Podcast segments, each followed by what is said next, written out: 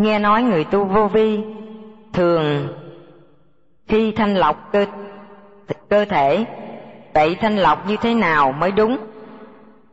Thanh lọc nó tùy theo cái người có bệnh gì, nó yếu bộ phận nào phải thanh lọc cho nó hồi sinh lại, nó mạnh mẽ, thiền nó mới tốt.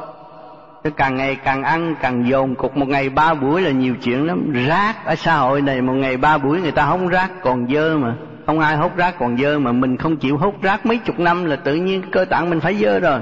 Độc tố nó ẩn nấp trong đó, không biết lúc nào xuất hiện. Trên đùng cái vô nhà thương là nói căng xe. Hồi nào giờ bà cụ này hiền lành, không có hại ai, nhưng mà căng xe.